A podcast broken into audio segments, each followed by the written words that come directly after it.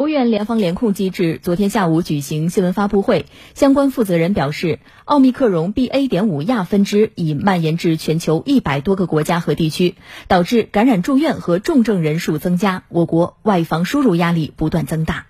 近期，本土疫情呈现多点散发、多地频发的态势，部分地区疫情外溢仍未完全阻断，防控形势严峻复杂。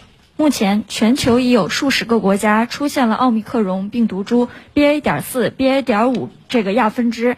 那么，近期我国的部分省市呢的散发病例当中也发现了这些变异的亚分支。那么，请问它们的特点如何？根据已有的研究数据发现，BA. 点四、BA. 点五它的这个传播能力啊，呃，比奥密克戎早期变异株啊，像 BA. 点一。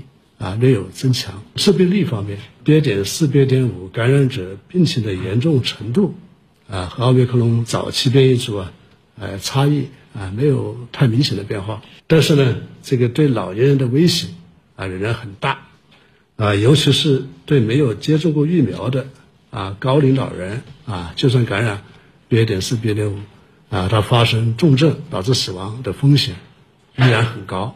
啊，有研究表明。就是疫苗接种者的血清啊，针对 BA. 点四、BA. 点五，它的中和啊能力有所下降。但是疫苗接种所产生的细胞免疫对病毒变异的耐受性啊相对好一些。疫苗啊接种对于 BA. 点四、BA. 点五的呃引起的这个肺炎啊重症和死亡啊依然有很好的保护作用。